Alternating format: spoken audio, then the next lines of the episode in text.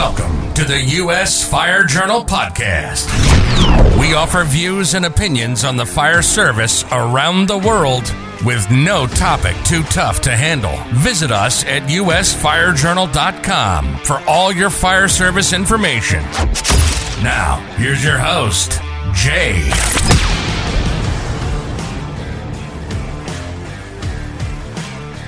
Good afternoon and welcome into the podcast. I am Jay, and today is August the 23rd. It's 2021, and uh, lots to talk about today. Uh, a little bit of a rehash from the other day, from our last podcast, where uh, we were discussing uh, people who are opposed to minimum staffing, and, and someone wrote in. I had good feedback, by the way. I'd say about 99% was uh, in supportive of, of uh, minimum staffing. And, and the one who did write in that was opposing it, and it actually had two, but the one I'm choosing to, to share today is the one that said, you know, these ignorant people, instead of uh, blasting them, let's educate them. And with that, I completely agree.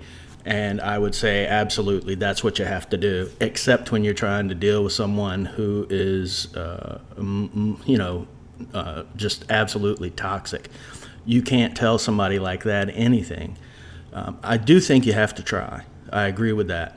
And uh, but there are people who are so toxic that you can't tell them anything because they know best. Again, very small people, and it's it's difficult sometimes uh, to talk to people like that. But we should give it a try. You're absolutely right.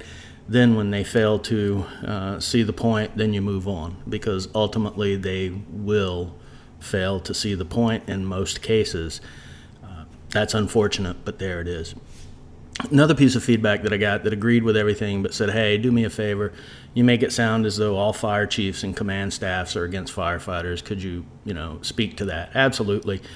Not every fire chief, not even most fire chiefs or command staffs are against firefighters at all.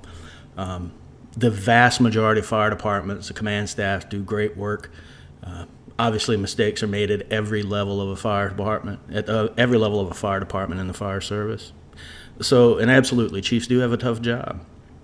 It's not easy trying to keep uh, that balance of, of protecting your firefighters while at the same time uh, trying to uh, please your bosses.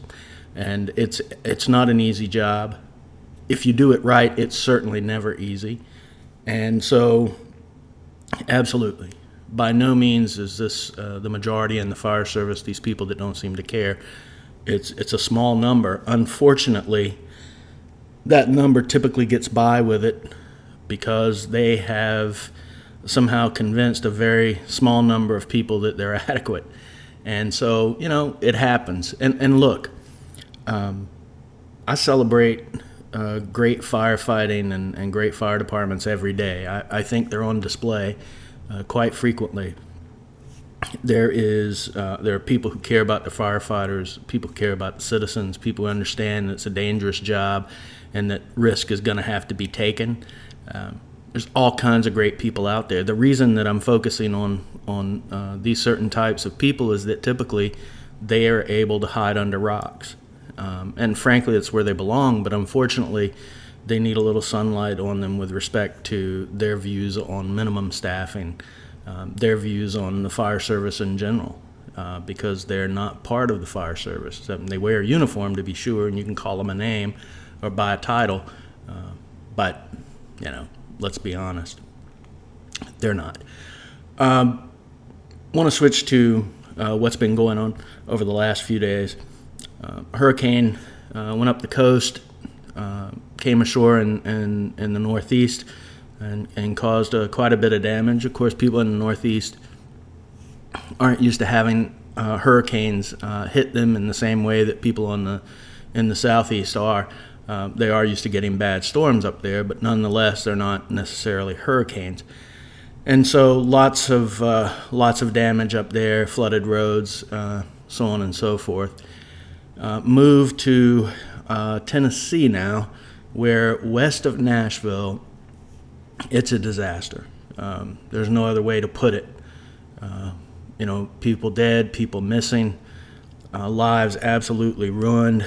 Um, I, am not sure of the exact total, 15 to 17 inches maybe, fell in maybe 12 hours or something.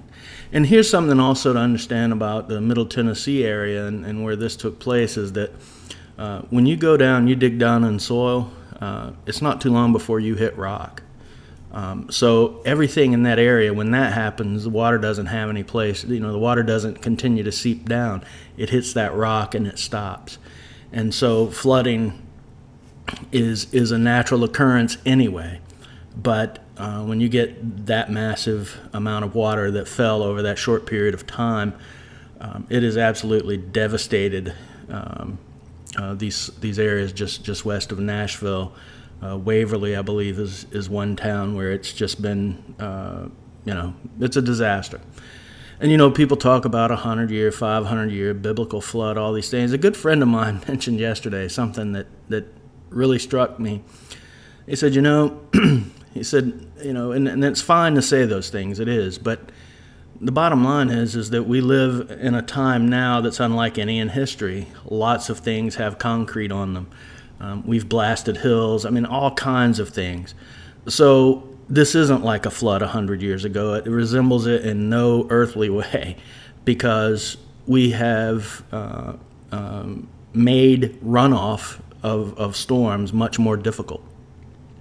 We have altered the natural flow of rivers and streams, all that. And, and so it's a great point because when we talk about, oh, this is a one in a hundred year, one in a 500, whatever, uh, what we're really looking at is we're going to see these things constantly because we have changed our world. And, um, and the world changes, right? That's the way it goes. But it was a really good point, and sometimes we get into weather speak, I don't think outside of business that there is a worse uh, worse chain of nomenclature in the world other than weather speak. Um, you know, everything is a storm of a cent- of the century.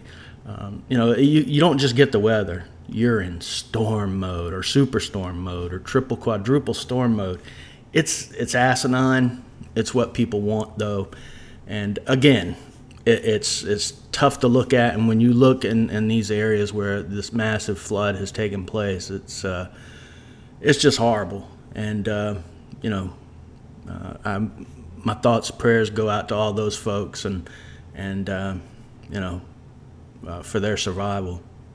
One thing I do want to talk about, and this was sent to me. Several people sent different messages saying it. But you know, in floodwaters where there's moving water, you can't say this enough to firefighters don't wear PPE in floodwaters. You know, if we just take the gear that you wear, what's one of the things that everybody wants with respect to PPE? We've been wanting it since gear came out. We want lightweight gear, right? It's what we've always wanted. Well, it's lighter, but it's not light.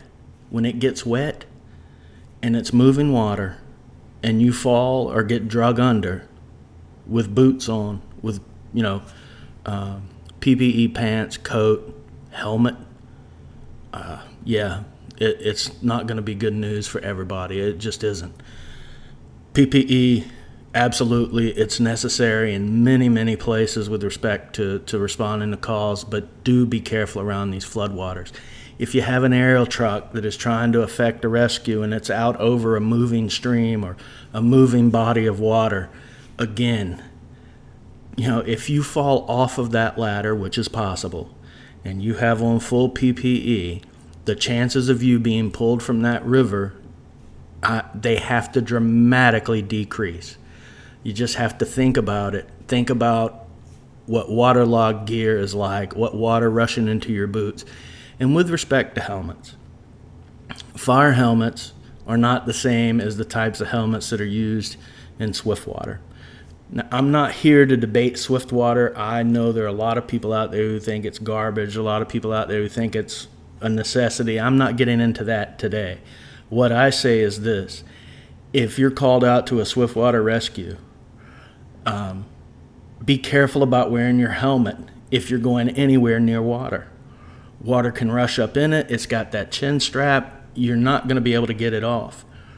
And no matter how big we are, no matter how much something weighs, water will always overcome it. It can overcome anything. you put it in the right situation, it can flip an aircraft carrier. It has flipped destroyers. It, it flips all kinds of things. So even though you may have a vehicle, even though you may have a nice little boat, you need the training that goes with that. Plus, you need to have the proper equipment. You know, can't say this enough. If you're being asked to do a job, you need to ask to have the proper equipment. If you don't have it, you're going to fail. And and frankly, you know, it's it's not the type of thing that anybody wants to see. We don't want to see firefighters drowning because of uh, wearing the improper gear or the gear that just isn't meant for, for that particular discipline. And uh, fire helmets are great. They they do the job, uh, but they're they're structural helmets. That's what they are. And uh, it doesn't mean that every helmet can fulfill every single duty in the fire service. It's just not going to happen. So be careful and be wary of that. Um, line of duty death yesterday. Wilmington, Delaware Manor uh, was apparently the name of the department. Firefighter Cecilia Escobar Duplan.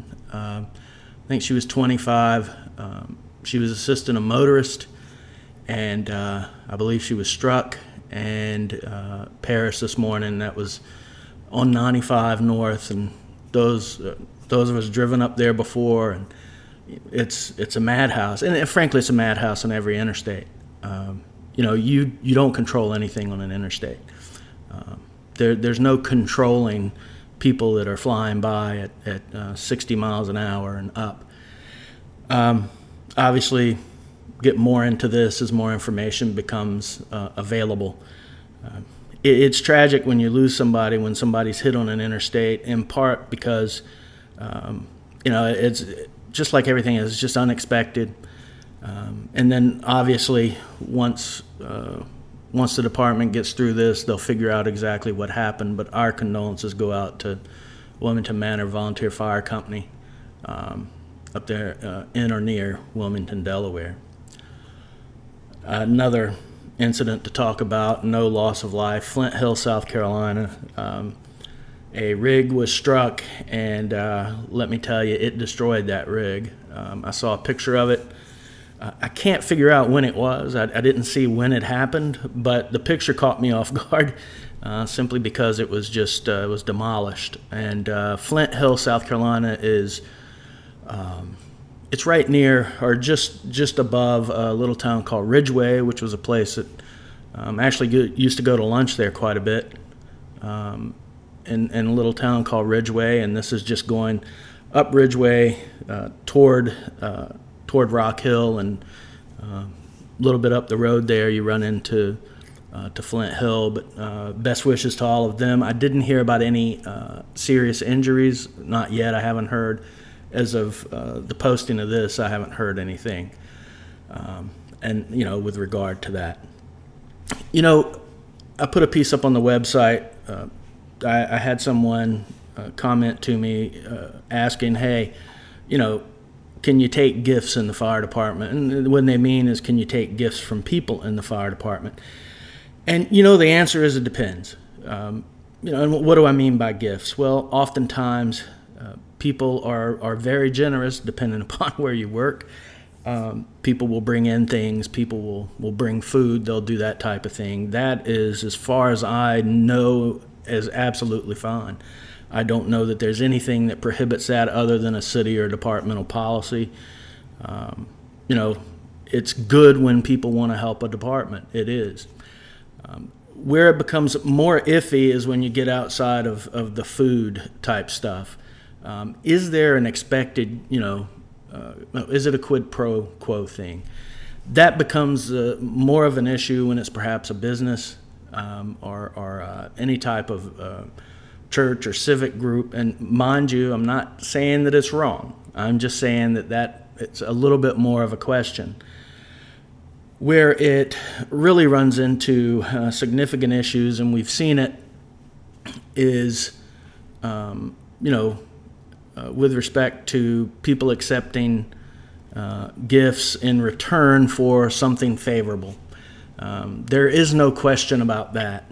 Not only is is uh, is it an ethical concern, um, not only is it something that, that you know you really need to think about, but there are people who've who've lost their jobs. There are people who've been indicted over it, and it doesn't have to be a big gift. It really doesn't. Um, especially when, when you get to certain parts of the fire department. So operations has its role in all this, and and then you have uh, maybe inspections of the fire marshal's division and vet fire arson investigators. You never want to take anything, obviously, and fire inspectors should never take a single solitary thing from anyone. Um, nothing, and that's when you can get into real trouble.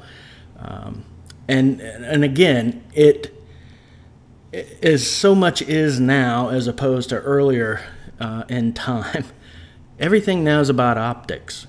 Uh, everything is about how something looks. So let's say that you take something from someone, they give you something, and uh, you know it's all above board in your mind. You know you you did something and, and you performed a service, and they gave you something very small and insignificant, and you didn't think any more of it. Well, what happens when you have to go back and, and something doesn't go that particular uh, person or business's way and they say well you know what uh, we thought that since we were giving you this stuff or giving you this drink or giving you this or that that that uh, you know everything was okay you shouldn't make any noise about that. Well here's the thing.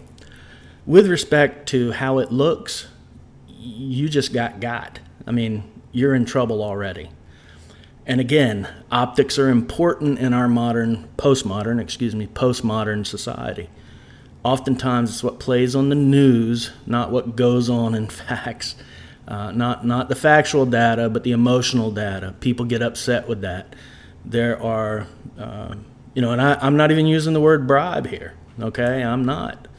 I am talking about just really bad optics. Now, if you're taking bribes or if someone gives someone something and they get a favorable decision, and that favorable decision really can't be defended, um, then you got lawyers involved and public officials and all kinds of things.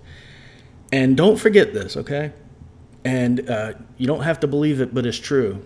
Businesses don't forget they don't forget that you came in and they gave you something and you walked out after your inspection or your first inspection or or whatever the case may be they will never forget it and it's not because they're geared toward being evil most of the time those people are given that stuff in good faith. It's the way they operate. It's it's good business practice in their mind.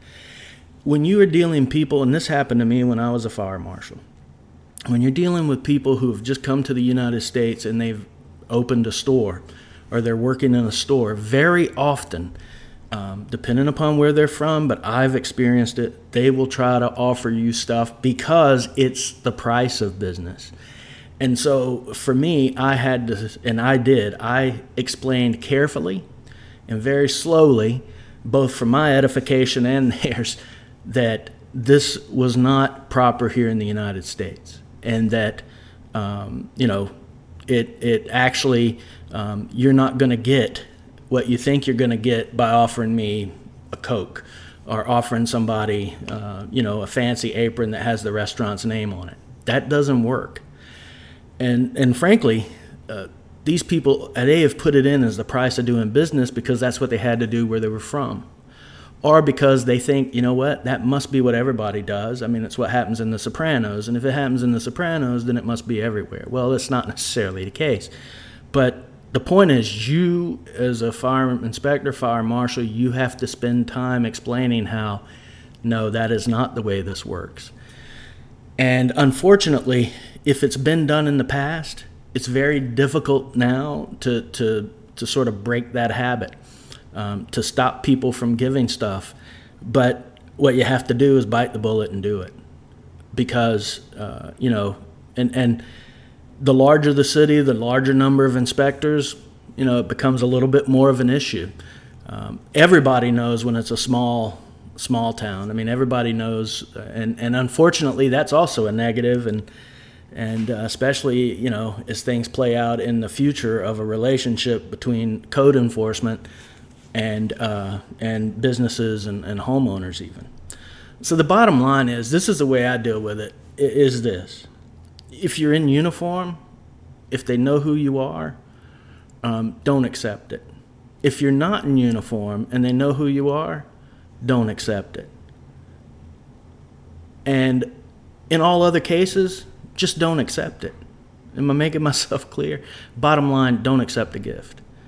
It's it is number one. You are t- you are showing them that yes, you know what, you're appreciative. Thank you very much, but we don't do that. And a gift can be anything.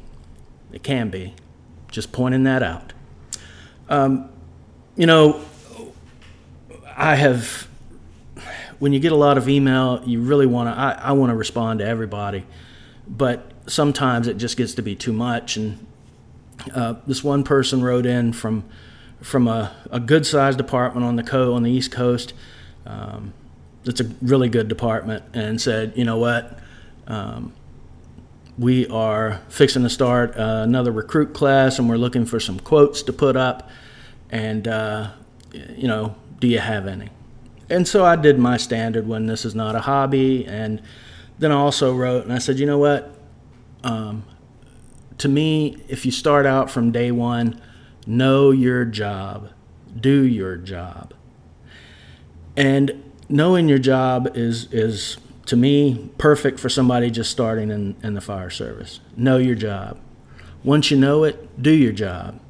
If you don't know how to do your job, or if you have a question, ask somebody who does. That increases your, your intelligence base with respect to the fire service but at all times do your job.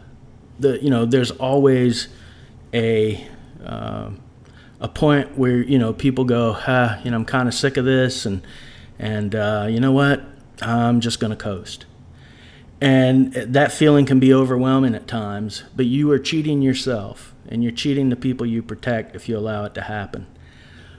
Also, I don't think too many people feel bad for you. Uh, some people think that, you know, well, I got screwed over back in 74, uh, 1974, when I wasn't promoted to chief bottle washer. And so now, you know, I've got a right to be ticked about everything. And I do not quarrel with anyone's right to be ticked. You have that right.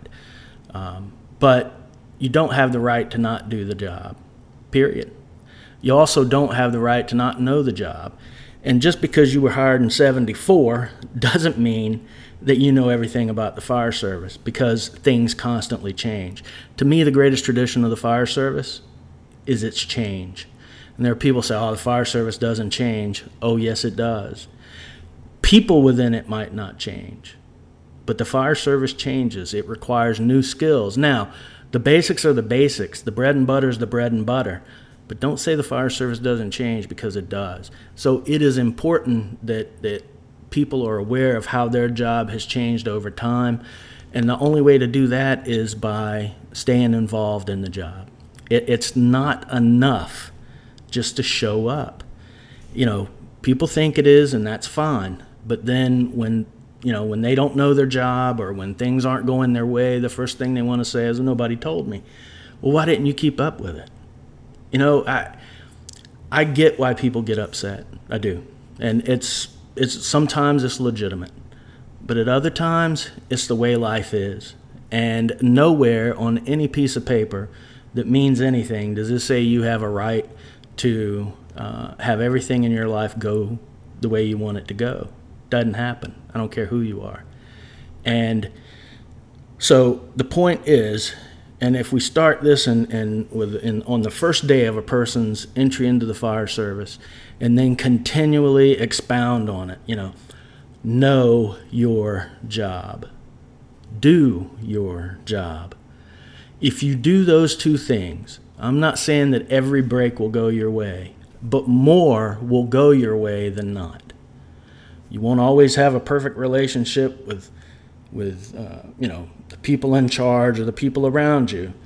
But I can tell you this: if you know your job and do your job, you're what you're doing is you are making sure that you will never be irrelevant. The minute you stop caring for whatever reason and stop focusing for whatever reason, no matter how, you know, no matter how right you may think you are, then you proceed to wither on the vine. And frankly, there are very few, if any, people who will feel sorry for you about anything because ultimately they realize that you don't know the job because you don't do the job.